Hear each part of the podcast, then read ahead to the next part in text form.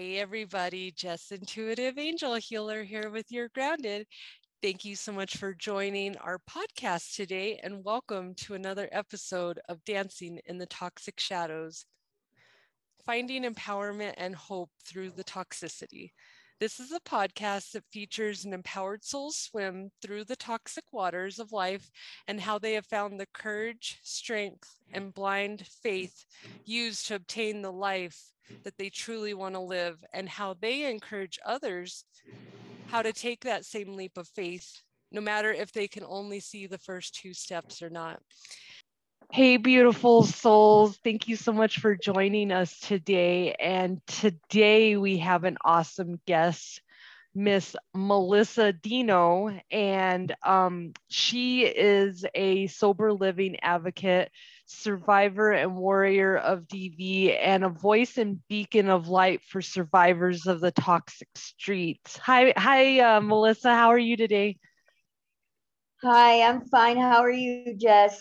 We are doing amazing here and i'm so excited. What i put to describe you here isn't even half of uh, what you do for people out there and i'm so uh, honored and humbled that you came on here to share your story um, because you go above and beyond. You uh, we ran across each other on tiktok and uh, you you are what I like that you um to call that you you don't just do your work in in a pretty little uh, office.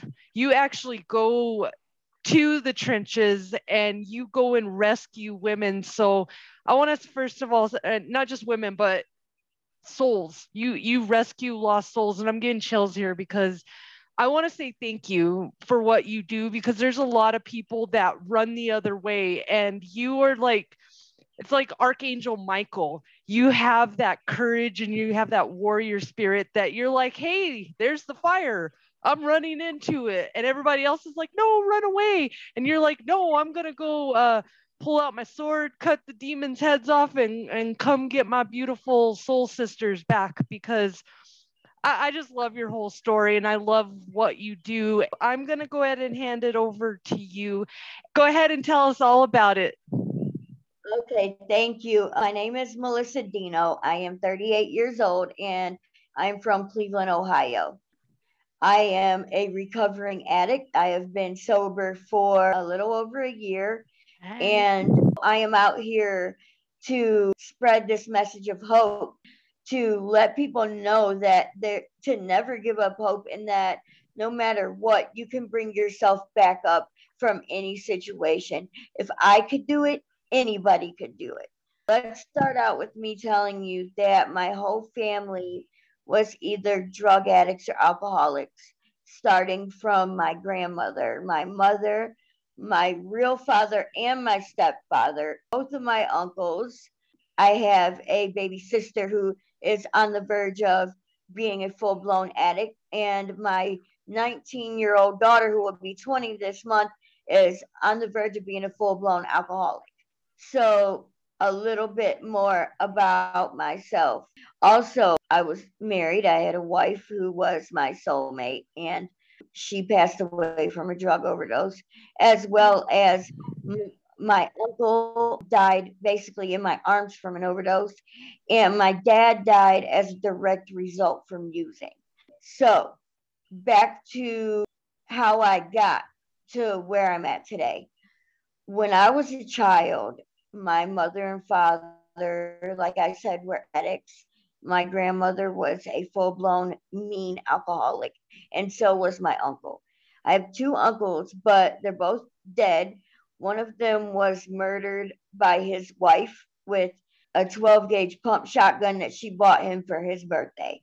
And my other uncle, like I said, died in my arms from an overdose my family never had anything. We were always poor, and my mother and father, being addicts, would take me from state to state doctor shopping with them. We lived in a car for many, many years. We were lucky if we got a hotel for the night. By the time I was nine years old, I knew how to tell a doctor that my mommy and daddy were not feeling well and that they needed pills so that they could play with me. I seen them shooting up dope in front of me at nine and 10 years old. My real father was never a part of my life. I've met him one time and it was a disaster. My daughter is mixed and he had a problem with her being biracial, and the situation got very ugly. So, needless to say, that really was the last time I ever spoke to my real father. My stepfather, however, however, raised me. He had been with my mother since I was five years old, and that is the man that I called my father until the day that he died. So, growing up with parents who were addicted was was very rough, and I there was it was straight insanity. There was never no sanity in my life at all until I just I got sober. So as I was getting older, my mother finally got sober on a methadone program, and my father when I was about 13. Our life became a little better. That was when we moved here to Cleveland. So we finally, my mother was finally able to get stable housing and get us into some place where we weren't jumping around from car to car, hotel to hotel, and state to state. I have a baby sister who was born in 1995 uh, when we moved here to Cleveland. She has never seen the the gutter part of the life that I lived growing up and was very sheltered. But because addiction is a disease, it still runs in her blood. I, I very much concur with that. And I'm very happy, at least small miracles. I always say, at least there's some kind of small miracles. So I'm glad that that she didn't have to see that the gutter part of it. Yes, she was she was very lucky and very blessed to not be able to see all the things that I saw growing up. But getting into my teenage years and I started getting into relationships because of all the insanity in my life and the lack of love from my parents growing up, I started seeking for love in men. But because of the insanity, I always picked the men who were violent, very nasty, and always treated me like crap. I had two male relationships. By the time I was 18, I was pregnant with my only child, my daughter, Simone. And her father was so abusive that I was almost killed on many occasions. When I was, first of all, let me tell you, when he found out I was pregnant, he told me if I had a girl, I was going to be on my own. And he meant that because I've been on my own ever since. When I was six months pregnant, he kicked me down my mom's basement stairs. And I was lucky that I lived, let alone my child. He'd beaten me so many times, so many black eyes, so many busted lips, so many broken bones that this was the beginning of my drug addiction. Because when you have the disease of addiction that runs in your family, the very first time you put that first drink or drug in your body, that releases that addiction and that demon inside of you. And people don't realize that when that beast is released, a very strong willpower to bring yourself back up to where you need to be. But with the right program, for me, everybody doesn't believe in a 12 step program. But for me and everybody that I know personally, that's what it has taken to be open minded, willing, and have some type of higher power in your life because that beast, that disease of addiction, wants to take you out. I lost my wife on Easter morning to a drug overdose. Sorry. I have so much shame and guilt and regret and remorse behind that situation because in that period of time, I was sober going on four years. And my wife had relapsed, and I couldn't have her around. While she was at her mother's house, her mother took her to, she said to get her some Xanax, but apparently that wasn't all she got because she died Easter morning and her mother found her face down in the kitchen in a pool of her own vomit. I'm so sorry. And I just feel like today, if I would not have made her believe that maybe I could have stopped that. But I know now, being through so much therapy and counseling and being through this program, that that, that was God's will. She was also sick. She had MS and she had a lot of other health problems and she was suffering. So I just know today that she's she's not suffering anymore. And she's one of my angels. And she is with the Lord watching over me and smiling down at all of the good things that I'm doing now through my usage of 15 years when my uncle died from an overdose in my arms in 2010. Now, first, let me back up. I had a very nice career going with boxing. I was always an athlete. I, as I was a teenager, I played on an all boys football team. I played basketball, baseball, softball, any sport that I could, I played. I was always a tomboy. I always had all male friends, and I knew that when I was young that I was gay. My child's father, I had told you about a little bit of the abuse when I was eight months pregnant, eight and a half months, almost nine months pregnant. Now, mind you, this man had cheated on me with every female that I knew. Any friend that I had, he slept with behind my back there was one female that he did not even know was my friend, he thought was my sister. This female grew up with me since we were small children, and he did not know that she was not actually my sister. He thought she was blood. And I caught him cheating with her when I was eight and a half months pregnant. And I can say all this today because I'm not ashamed of anything that I've done because it has made me who I am. He given me STDs from her, trichomonas. My daughter was almost born blind. So when I caught them together, I chased them down a side street in my car while they were in her car doing 75 miles an hour, and we had a head on collision. My car flipped upside down, landed on the end of another car, and their car flipped over all of us almost died in this car crash. The police was coming down the street and seen the whole thing happen and asked me, Miss Dino, you're pregnant. Why would you do that?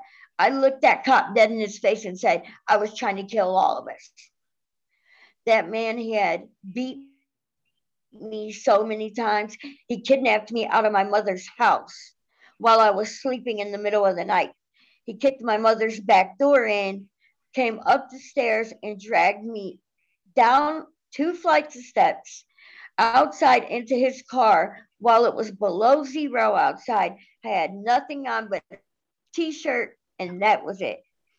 Now, the police, he was doing like 80 miles an hour down a main street and pulled him over, thank God, because there's no telling what he would have done to me that night when the police pulled him over, he had no license or anything, so they ended up taking him to jail. When they see me in that back seat, all beat up with no clothes on, but a nightgown and no socks, no nothing, and it was snowing outside, they kept begging me to tell them what happened. But I was so terrified that I I refused. All I asked them to do was take me home. Now, I had been trying to get away from him, but no matter what. He always found me, no matter how I left, no matter where I was at. He would find me and he would always come and get me when he, he would if I refused, he would beat me until I did go. And now I was with another man back and forth in between this time. That man was sleeping in my bed with me when he kidnapped me and didn't do crap about it. He when when the police brought me back home, he too jumped on me and said, You're going to need to make a choice. What are you going to do? It's either me or him. And I had had so much fear in me. I was scared to death of both of them. That I told him, I didn't go with him. You've seen him kidnap me and you just let it effing happen. You did nothing thing about it. So how is this my fault? Well, I ended up getting beat up that night again by the second man. These relationships that I had with the two of them, I had been with the one, the the second man, been with him before I got with my child's father and got pregnant. But me and him were on a break when I did end up pregnant. I was walking down the street with him one day the second man, my daughter's father, he came driving down the street and seen us walking together. He pulled up into a parking lot by where we were at and grabbed me and he beat me so bad he put my face, my cheek down on the side of the curb and smashed it with his foot. And just kept twisting his foot and looked at and said, Do you want this, B? If you want her, Get her up off the ground. Show me that you want her. And he left me. He walked away while my face was being smashed into a curb. A year after my daughter was born, I found out I was pregnant again. And I did not know whose child it was between the two of them. And I was forced to get an abortion. They had told me basically if I didn't get the abortion, that that baby was going to be beat out of me because I didn't know whose child it was. Neither wanted them. Neither one, either one of them wanted anything to do with that child. And so I was forced to get that abortion. And till this day, June 20th is the day I had the abortion. My daughter's birthday is June 23rd between the 20th and the 23rd every year, I have so much depression, so much guilt. And I just feel like I should have fought harder for that child because I never had any more kids after that because of all the abuse, the STD that my daughter's father gave me. I can't have any more kids now even if I wanted to. I mean, I'm full on lesbian, but even if I wanted to have another child, I couldn't. You're like, I'm full on lesbian. Screw these guys. I would be too. I've I've been there, girl. Like I haven't made it to that side of the fence yet, but it's about this close because I've had own beating with you know my own toxic shadows with my guys, but I full on understand. And I want to just say, I love you, and I am so sorry that that these douchebags i'm going to just call them douchebags like for for uh, the nicest word i can find. You did not deserve any of that and i've talked to so many women that are punching bags and outlets for rage for a person who clearly has mommy and daddy issues because they were never loved in their life. Because if you're going to go around and treat another human being that way, it's not about man or woman at this point. It's about, holy shit, what demon lair did you come from? And you need to go get a hug from your mom and dad because you're an awful human being. I can't even put you in the category of human being. Horrible horrible. And let me show, let me tell you, I was always bisexual. I always knew I liked girls. I had my first girlfriend at 16, but the two of them pushed me straight over the fence. I, I bet. they screwed it up for every man out there walking. because, and this may sound a little effed up, but in in my mind, and I know no woman is gonna do me like that. Because if if whoever any woman tried, they would have the fight of their effing lives on their hands. You know, like I had said in the beginning, I was I had a really nice boxing career going. I could have went semi-pro and I had to quit because my baby's father broke my neck. My C3 was cracked. He put my head through a wall when he found out I was using drugs, and my head hit the stud behind the wall and cracked my C3. I have uh, pins and screws and all that in my neck still till this day. I was lucky I survived that. Had he would have not called my mother and told my mother, Tammy, you better come get this bee. I'm getting ready to kill her. And he meant that. And my mother knew how bad the relationship was and how abusive he was. So she left her house immediately and came to mine. And when she got there, my daughter, who was only a few years old at the time, was standing over my lifeless body screaming for me. He left her in the house with me while I was dying on the floor. I got away from this relationship because while I was in the hospital healing for over four months, he caught a Fed case and ended up going to prison. That's God right there. God, yeah. absolutely. And a couple weeks after he went to prison, the other one went. That yeah. was how I escaped these relationships. God had other plans for me. He was not about to let anybody take me out of this world. And I am so grateful for that till this day. It was meant for me to survive that. And it was meant for me to, to, to survive this drug addiction. It may have taken me many, many years to get my head out of my ass, so to speak, excuse my language, but I did it. I did it. And now I am here to empower other women who has gone through the same thing and to help anybody that needs help in recovery. Whether it's man or woman, even though in the 12 step programs, men are supposed to stick with men, women are supposed to stick with women. But let me tell you, I know there's stuff in my story that could help a man too. Because of me being a stud and being gay, I live in some of the fashions that a man would live. So I know that there is something in my story that can ha- help a man out there too, not just women. That's the mission that I'm on right now. I just went, I made a video on TikTok just a few days ago. Me and my sponsor did a 12 step rescue, which is, if you don't know what a 12 step rescue is, it is basically going into a trap house or any bad drug situation and getting a person out of that situation, finding a rehab for them to go to and taking them there.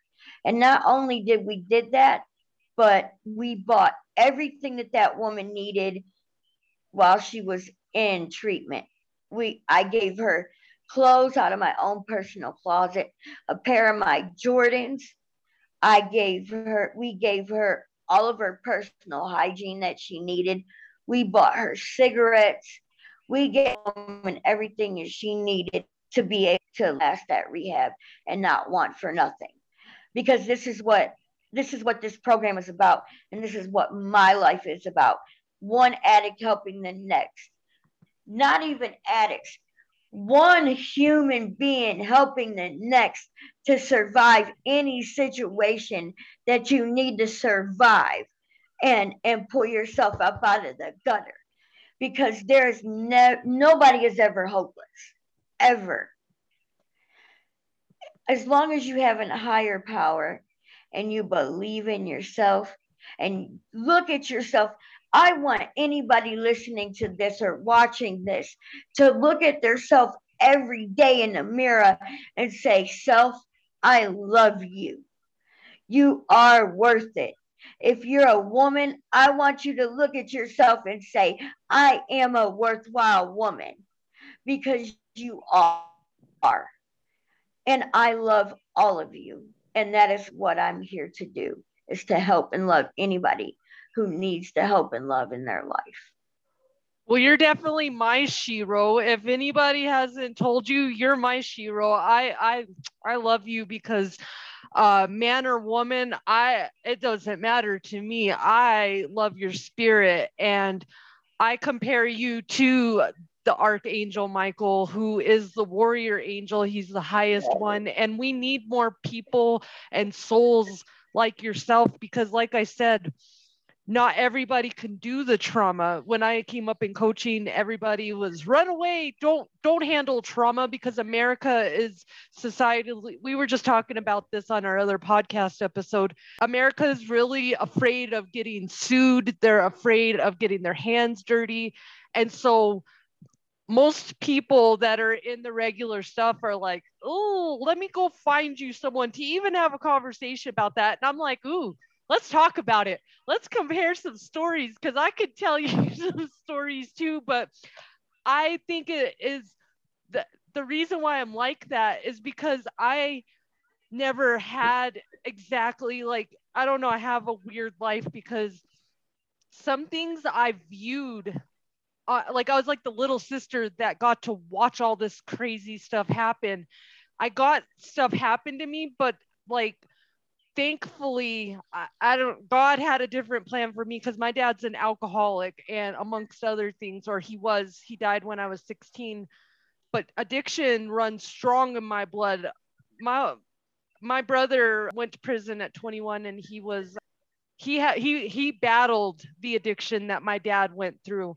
Now i tried stuff out when i was 17 but because i I think uh, I was evaluating like why don't I have this life? Because I was set up to have the life of the the toxic streets but I I look at God and I'm like when I was 18 almost 19 I asked God I said get me out of Albuquerque because if I don't get out of Albuquerque, I'm going to be like these gremlins that are around me. And I was just having, I was killing time when I was hanging out and partying. I was just having a good time. I was 18, experiencing stuff.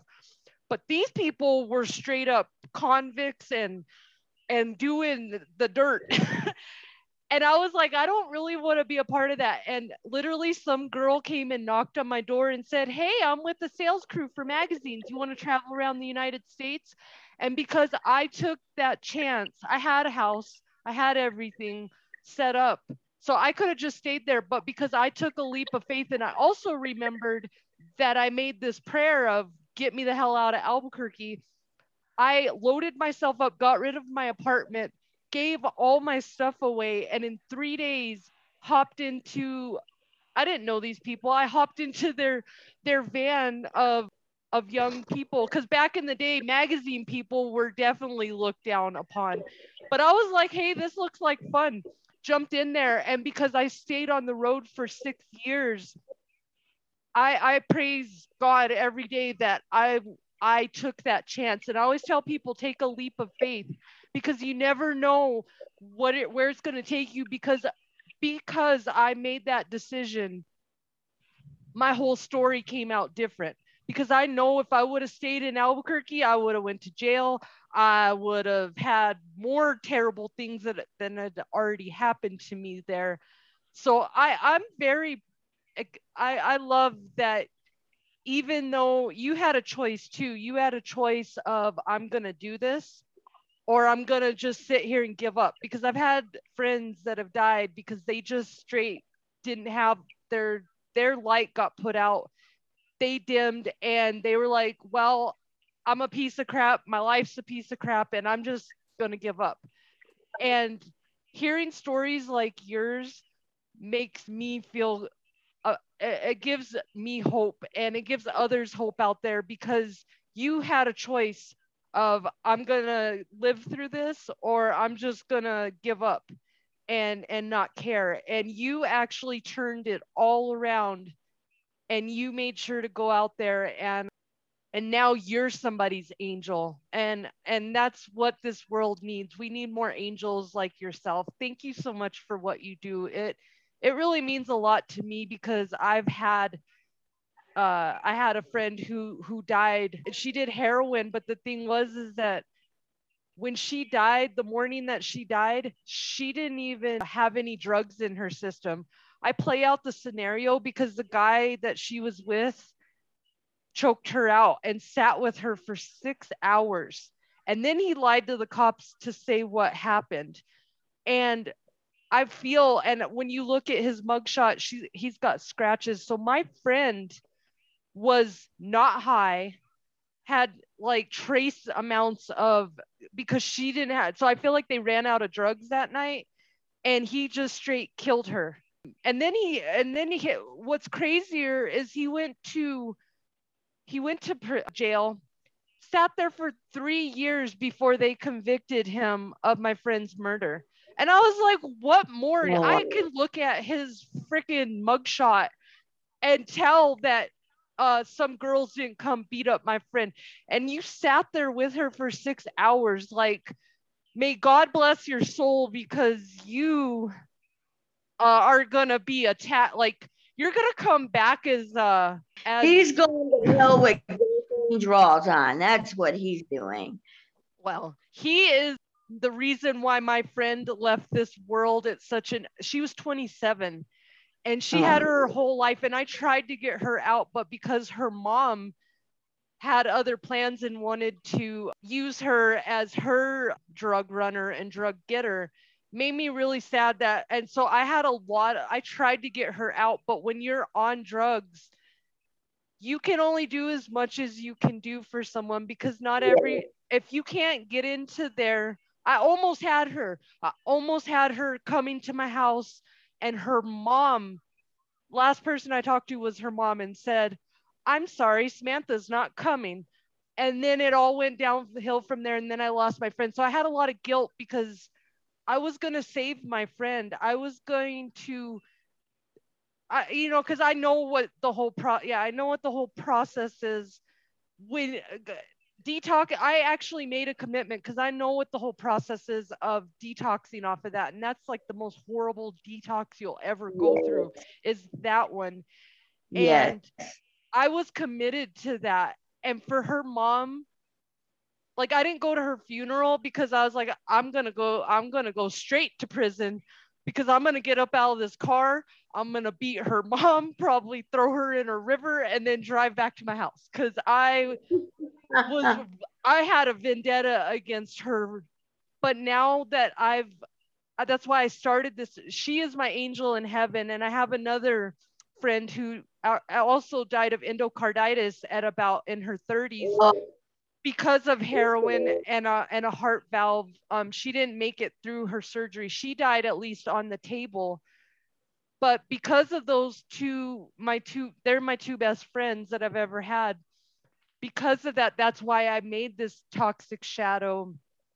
Because it's it's near and dear to my heart that even though I'm not an addict, but I have my own toxic things and I have my own, you know, story but because of that it's very near and dear to my heart if you have an addiction out there i will at least if i can't be on the total same like i did it i did it and you know get there at least i can hold that heart space because we need more heart space held for people to just tell their story. It is important to tell your story and it is important to to validate you. And i want you to know that i validate everything that you just said because you are an awesome human being and we can't ever fight with the divine the god makes a decision of when to take people in and out of this world. And i always say if you have guilt surrounding that always think of a worst case scenario. And it's almost like how can i think of a worst case scenario? But i almost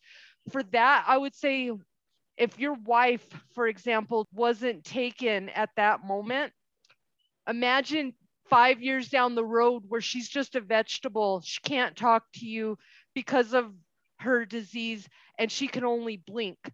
That is almost, and then you have to just sit there and, and, you know, take care of someone. Cause I was in the caregiving for a while and I and to help people get over their guilt, you have to think of it another way. Like she could have even had a worse demise than what she went out of.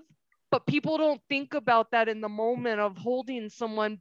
But when you think about it, five years and she's just sitting there and, and has no quality of life, that's why God took her out in the moment in the way that she did or that he did. But I'm just really glad that you're here. And you know what? You you can't you can only help someone as much as that you're humanly possible because we all have choices. So I want you to know that it wasn't your choice. It was her choice. And I feel like I that was her demons of she couldn't uh, that's where I could say some souls aren't built as strong as others now I want to yeah. hear Nina uh, some thoughts because we haven't got you on here yet because it doesn't go to you unless unless you talk. what are your thoughts, Miss Nina? And then we can uh, go into the questions. There's there's a lot, and I just want to start off by saying it is nice to meet you. I don't think that I've had the pleasure of meeting you yet, and I just want to let you know that you too. I'm happy that we're here. I'm happy that you're here, and I'm happy that you're on the journey of recovery and healing. And I feel like that's going to be important not only for yourself, but the women and men that come around you Absolutely. in the near future. Right. So I am proud of you. And I I don't know you, but I love you. And I feel like that's important to say because the more love you have and the more inspired you feel to continue to do what you do. And I just I my heart my heart hurts for you and you know i've I don't I don't really come from a family that has recovery from drugs. We're recovering from other deep rooted things. And but I will say that the heart space is still the same. Like you still continue to have the will to live. And honestly, like that's that's what I want to know. Like what can I'm sorry, can I start the questions now? Because you I want to know. Yeah. Like that's why I, I hand it over to you. What keeps you motivated day in, day out? Like, and even on the days that you find yourself falling into, you know, maybe some darkness, what what do you use to pull yourself um, out? The one thing that I it, that always brings me to back to reality is seeing my uncle die in front of me from drugs in my arms. I I told Jess when we uh, spoke on Zoom before this, and I'm not scared to share it with the world. I shot my uncle up with dope that night. It wasn't just the heroin that killed him, though. He was doing other drugs on top of it, and his heart exploded. But seeing that, that is something that is very, very hard to get that image out of your mind. And my dad, the night he went into his coma, we were partying that night too, my dad and me. My wife dying, I wasn't there, but I just can imagine. And then my grandmother, she was a very bad alcoholic. She didn't die from any type of drugs or alcohol. She ended up with stage four lung cancer at 80 years old. And I literally quit my job to take care of her in her last two months of her life. Seeing all those deaths and not wanting to be another statistic and wanting my daughter, my only child, to be able to have somebody that she can turn to and have somebody to look up to in her life and not wanting her to have to go through the same things that I went through with with my hope with all of the family members. Keeps me going on a day-to-day basis. Knowing that my story and the things that I've been through and survived can help other people to come up out of whatever bad situation that they're in, that gives me motivation too. My mother is going to be 61 this year. I want her to have some type of peace in her life.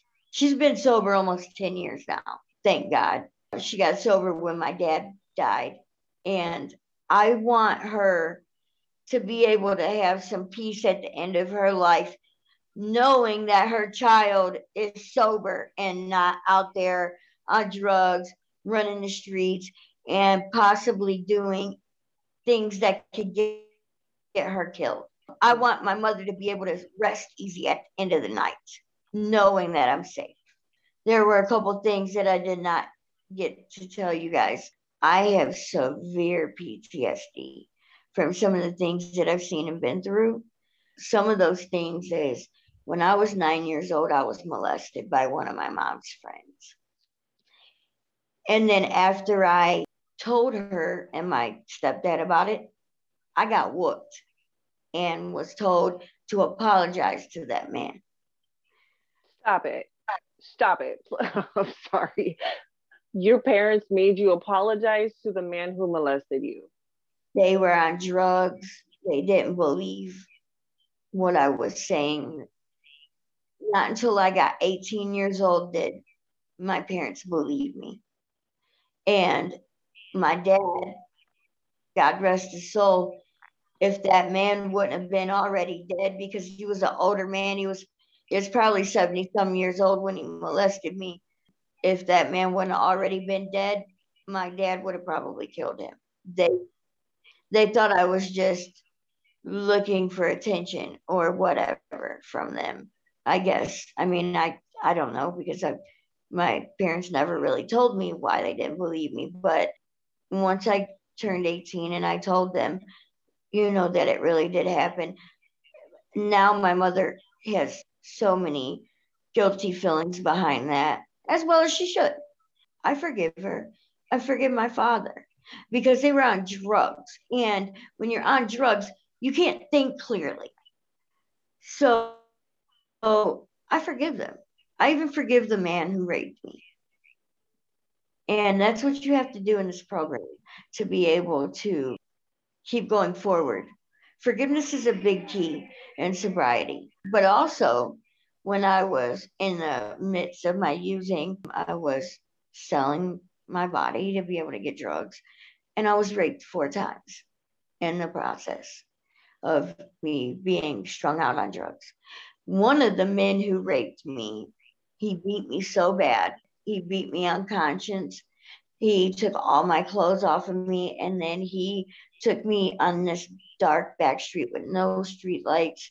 I didn't know where I was at and threw me out of this van butt naked and knocked completely out. When I came to, to I had no idea where it was at, had no clothes on. I'd been beaten and raped so bad that I was bleeding from head to toe. And a lot of this has caused my mental health and and this is another reason I'm doing this because I know that there are women out there who have gone through the same thing and they need some type of inspiration.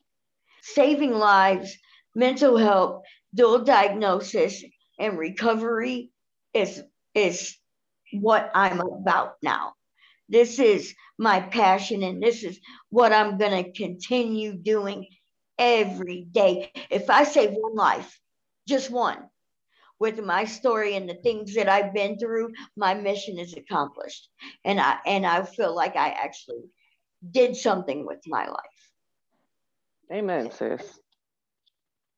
I I I think you're awesome because amazing.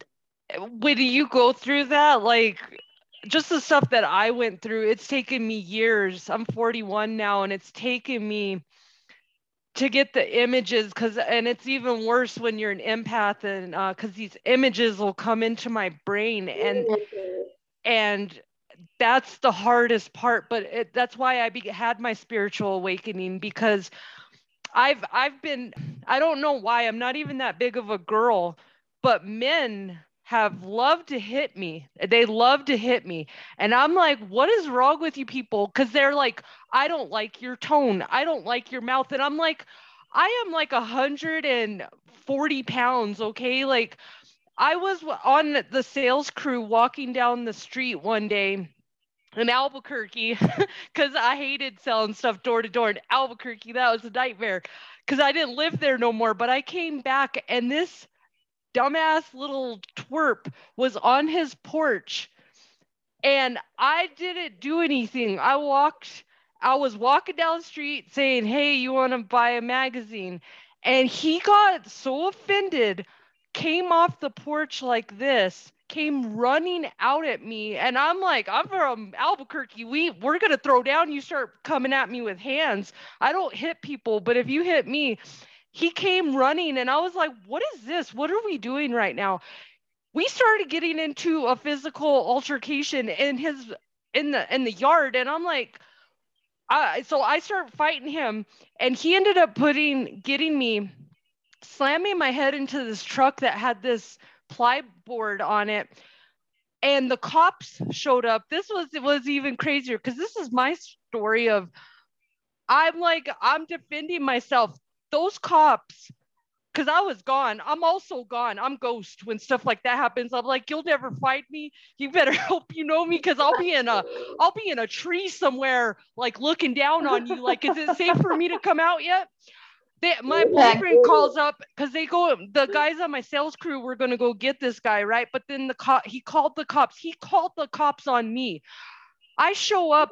They tell me I need to apologize to this little 20 year old twerp. I'm clearly got a black eye. I've got blood running oh. down my face oh. because he slammed me into the side of the thing.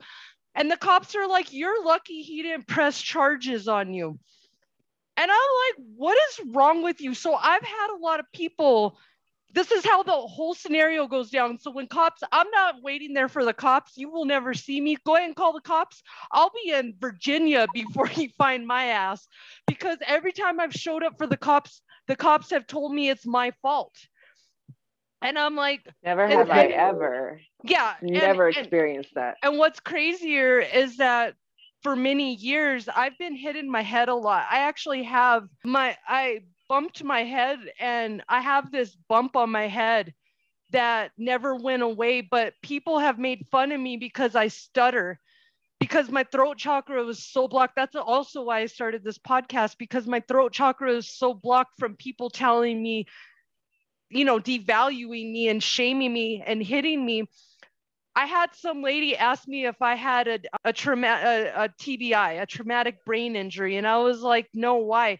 Because if you talk to me, sometimes I can't get my thoughts together. And I'm like, hold on. And we always make a joke my whole life. I got that five second delay because you'll see when my light bulb comes on and I'm like, I've got it.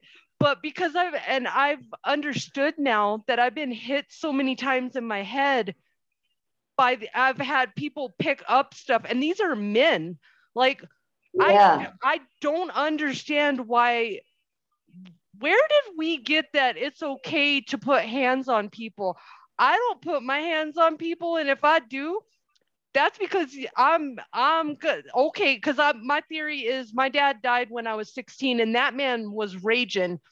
I saw him beat up my mom when I was about six, and I had to go stay at a shelter. And from that moment on, I used to always tell people, okay, you want to come and that's where I got that. You think you're gonna come beat me? Like the last man that I was ever scared of was my dad. And when he died at 16, it opened up like, we're both going to hell. You're not going to just do this to me. Like, have fun thinking you're going to come beat me up because uh, we're both going to the hospital together, sir. I but, hear that. I hear that. I don't condone I, I don't condone violence. I don't think anybody should put their hands on anyone, but it's kind of like that TikTok. when you got to fight, it's time to fight. You know, when it's mean? time to fight, you better be ready because I don't go down easily. That's why I always say I wouldn't be a very good kidnap victim. I would ask too many questions like, "Where are we going? Why do I gotta die?" I don't understand. They'd be like, "Get rid of this girl. She's annoying. Let's go find an easier victim." You know, I had a similar uh, situation happen when I was in my early 20s. I, I, you know, I just always feel like, why do I attract the crazies? Why do I, why is it always some men that want to fight me. And I guess because, you know, I do have a slick mouth. I ain't even going to sit here and lie to you. But out of my mouth gives you the right as a grown ass man to put your hands on me. And I'm five foot one. And until I got sober, I never weighed more than 125 pounds. Now I'm a little bigger, but still, I wouldn't care how much I weighed. As a six foot plus tall man weighing almost 300 pounds, you should never be putting your hands on no woman. So one time I was actually, and this didn't have anything to do with him, but I was coming down uh, one of the West Side streets here in Cleveland, and there was a car full. There was two or three men there, and two women in the car, and they cut me off. And they all were like yelling crap out of their windows. I pulled over and was at a convenience store, and all these people just started trying to jump on me. Well, I had this wooden oak table leg in my car that was probably about, I don't know, maybe a, I, I don't know, it was like, you know, just like a table leg. Well, I started swinging that damn table leg trying to defend myself. And one of the guys took it from me and smacked me in my head so hard with it that he knocked me completely out. Till this day, I still have that lump in my head. And mm. I too have epilepsy now, like oh, it need to now I have full on seizures because of that incident. And I'm, you know, they knocked me out and left me in the middle of the parking lot with my car still running. And, you know, I have medical issues because of that till this day. But I'm like, why do I always attract the people that want to put their hands on me. I mean, okay, yeah, I know that I could fight pretty good. I was almost a semi pro boxer, but still, a woman cannot compare to a man. Not exactly. as bad as want to, you know, it may hurt my pride to say that, but I, I still am not able to fight a man and win. So, nor you know, should you have to. Like, that's the most ridiculous. That's my biggest stigma with uh, domestic violence is men are bigger than us, and just because we're feisty and just because we're loud gives you no right to put your hands on me because if you were a true man, you would walk your ass outside and take a walk or go do something. There is nothing that says you're a man. You need to make me or you know make me pay for it. So I I I am so sorry that you've went through this. We're gonna wrap this up because uh, we this is like something that we could probably talk about for ever. Um, but Miss Nina, I'm going to ask you a question. Then I'm going to have Miss uh, Nina uh, ask you a question. But I would like to know what do you do? Because I'm big on self care. That's why I became a holistic healer, because a lot of people don't have a self care regimen or they because most people that do drugs or have addictions is because it's not simply just because they want to get high that it goes way past that. Maybe when you start out that's the fun part of it but now you're trying to just numb out all this terribleness that you've had to deal with. What is the self-care regimen that you do out there for for yourself that's daily that you could help others with that are struggling in your same spot? Well my hair is a big thing for me i love to do hair and i braid i dye i do everything basically except for cut i make sure that my hair is done on a daily basis, whether I braid it myself or not, or I keep my hair dyed and nice looking. Showering on a daily basis. Some people in recovery don't want to admit this, but they let their hygiene go. That makes you feel all the much better, especially at night when you lay in a bed and you know you're clean. See, the things that I do may not be the same as what a normal woman would do.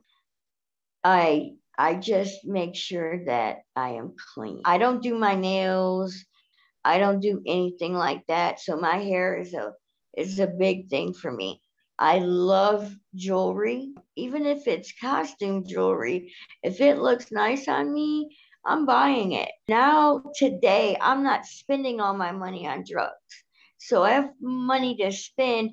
I'm buying myself, my wardrobe is just insane. I I have an issue with buying clothes, but I go to cheap stores. Like we have a store here called Forman Mills, and this store has all name brand stuff at closeout prices. They get everything mm-hmm. that the stores that are closing down gets, and they sell them for my champion shirt that I had on a couple of my videos, six ninety nine. Anywhere else, it'd have been fifty bucks yeah, I just try to keep myself up and looking nice. Do you do journaling or uh, anything? Because I know you're I part. I know you're part of a 12 step program. I I do do a lot of walking. Sometimes I don't have my car, so I have to walk to the store on a daily basis. Keeps me focused, and it's been like my my thing through my sobriety is my artwork. I'm an artist, and I paint, and that is something that I've I do on a daily basis because idle time is bad time. You don't want to have too much time on your hands. And painting is fun for me. I love it. And my artwork comes out immaculate. I have people actually offering to buy artwork from me now. I, I just said you have to find a hobby, something that you like, even if you're not yes. good at it. Oh, as long as you enjoy doing it, that's what matters. I do go to meetings every day, at, well, at least five a week. I talk to my sponsor every day. I'm working these 12 steps and helping the next woman in this facility where I'm at is something that I do on a daily basis too. That's an awesome that's I I like all of the stuff that you're doing. That's amazing. You're amazing.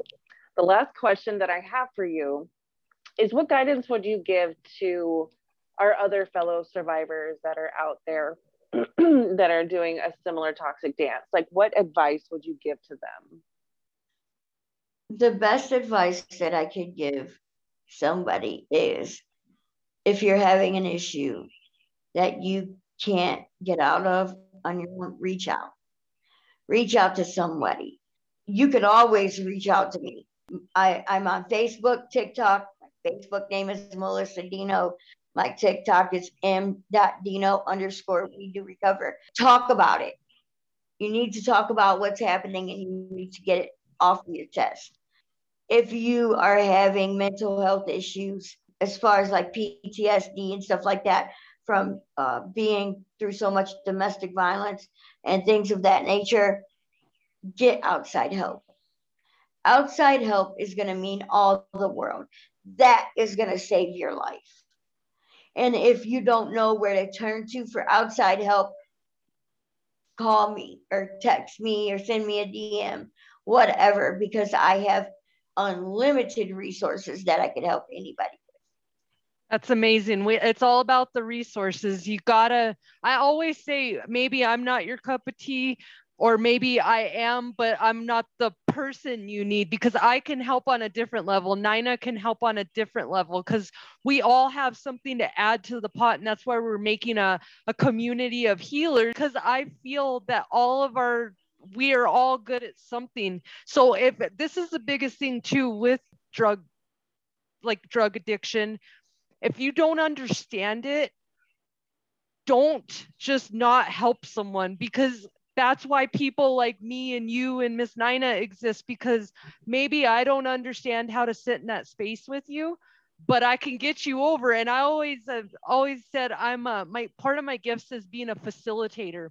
I am that person that I will listen to everything and I'll be like, yeah, I can't do this part of it, but let me go find you that person. And by you being a facilitator, know that there is so much um, that is help in itself. That's a miracle in itself because most people that are going through it are not going to reach out.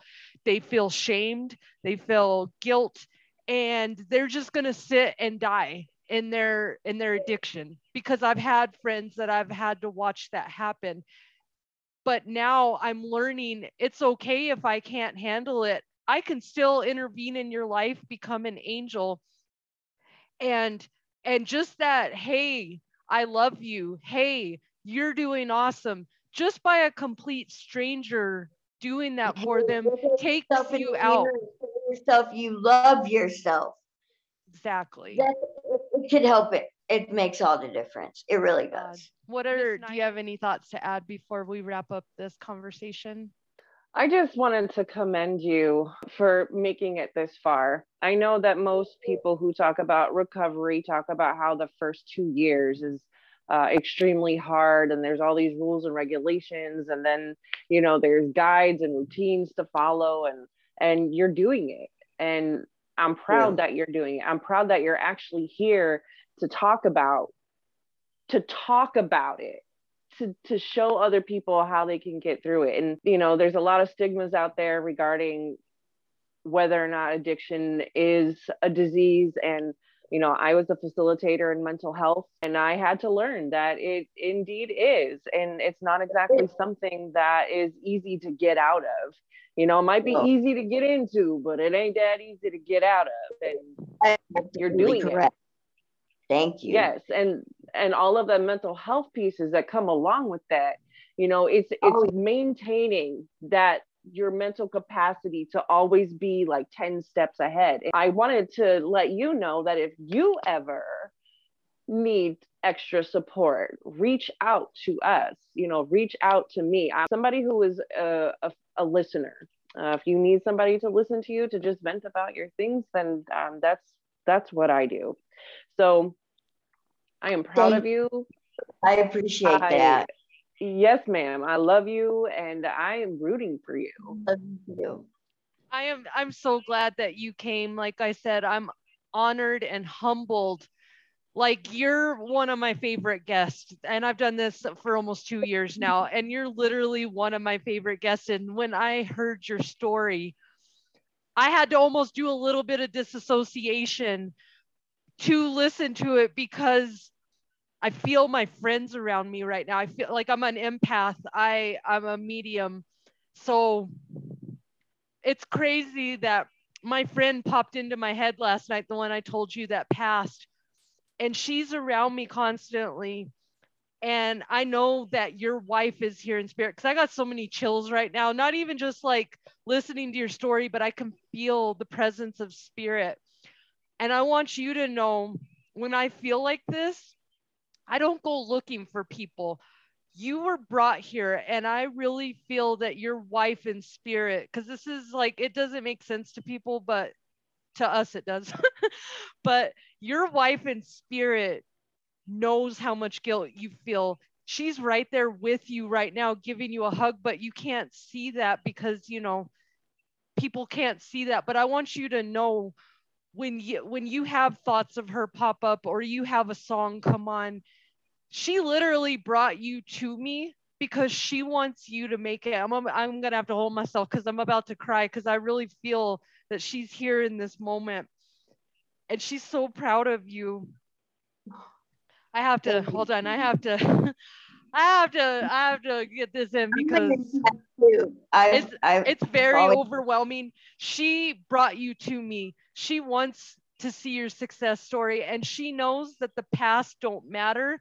Whatever happened in the past, it's done. You're in this present moment and God kept you alive through all of that because you have a much bigger journey and I just want you to know that you're not alone. Even when you feel on your darkest day that you're alone, know that you have all those family members in spirit as well. And yes. if you if you ran into me, I, I that's how I work. That's how all of the people that I've uh I don't go and find people. Spirit brings them to me. And I'm so blessed that spirit brought you to me today because I'm honored to help a woman like yourself get out and help other women. Like you're amazing. I love you. It's my honor to be on this podcast. I I really am so grateful for you letting me come on and share my story with the world and let everybody know what I'm trying to do out here. I really am so grateful. I have so much love for you and Miss Nina right now that that you have no idea. Really, thank you. You were so Bad welcome. Love. All the love.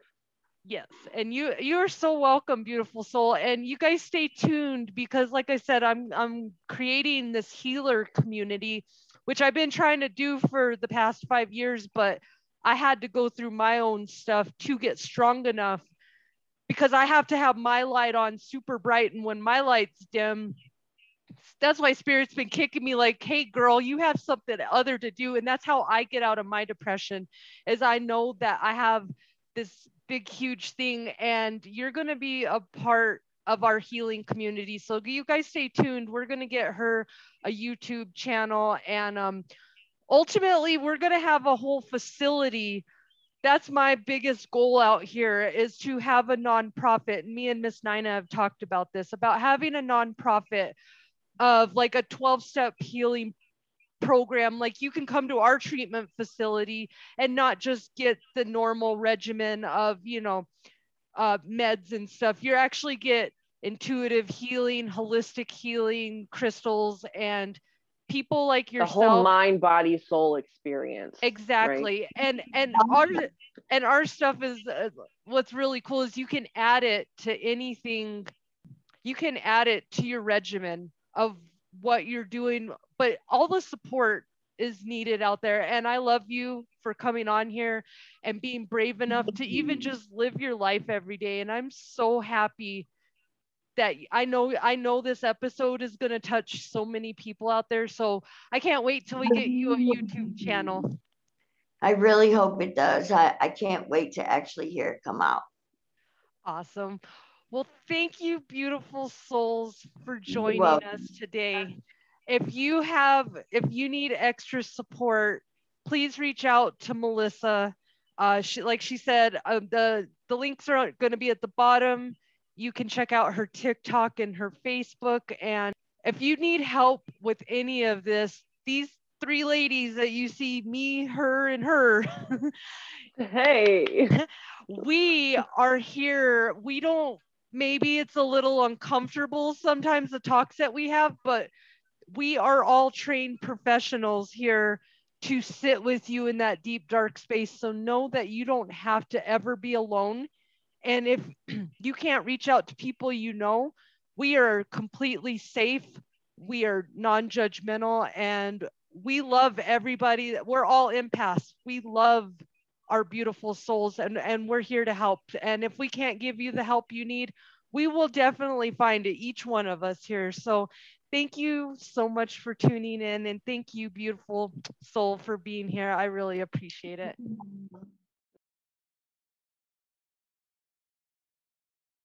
Well, there you have it, beautiful souls. Another powerful guest that has learned to survive their swim in the toxic waters and break up with their toxic dance partner, fear.